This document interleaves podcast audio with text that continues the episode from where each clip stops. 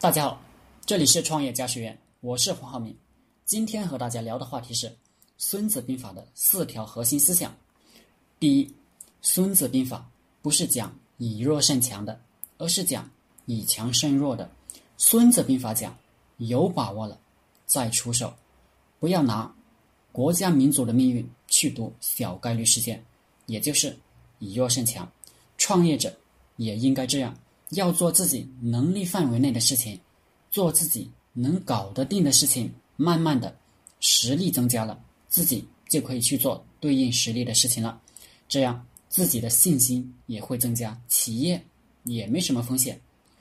如果养成了以弱胜强的性性格，就算一时得手，也不可能每次都得手，迟早是要倒霉的。第二，凡事要计算代价。不要光想着赢，要会算账，值不值得打？杀敌一千，自损八百。赢了不一定有多大的利益，输了可能国破家亡，命都没了。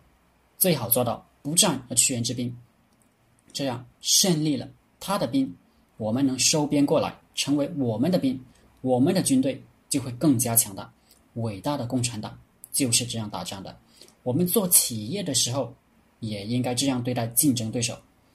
第三，先计算自己一定会胜利，才发动战争。平时主要修炼自己，而不是惦记着打败敌人，让自己本身很强大，成为不可战胜的一方，让自己没有漏洞，等着敌人出漏洞，然后抓住机会就打，而不是自己冲上去就打，在打的过程中找胜利的机会，那就危险了。李嘉诚先生收购别人企业的时候，在别的企业财务状况不好的时候，李嘉诚就出手了。平时就只管强大自己的实力。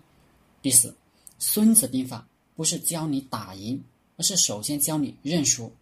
为什么人们都喜欢听“永不服输”？因为人们不喜欢听坏消息，不愿意听到对自己不利的真相。都想自己赢，其实认输才会赢。深入一点讲，认输才会赢还不牛逼。要真的能接受失败的人，才会赢。司马懿对阵诸葛亮，司马懿高挂免战牌，关好军营大门。诸葛亮羞辱司马懿，送件女人的衣服给司马懿穿。司马懿说司马懿没种，不敢出来打一架。司马懿直接穿上这件女人的衣服。并且说非常的合适，所以诸葛亮被司马懿直接给拖死了。即使当老板也是这样，不行的事情你别接受，接到手你干不下来，后果就非常严重。要坦然接受自己的失败，要学会认输，把精力专注到自己能干的事情上面。好了，今天的课程就分享到这里，谢谢大家。大家可以加我的 QQ 微信。幺零三二八二四三四二，祝大家发财！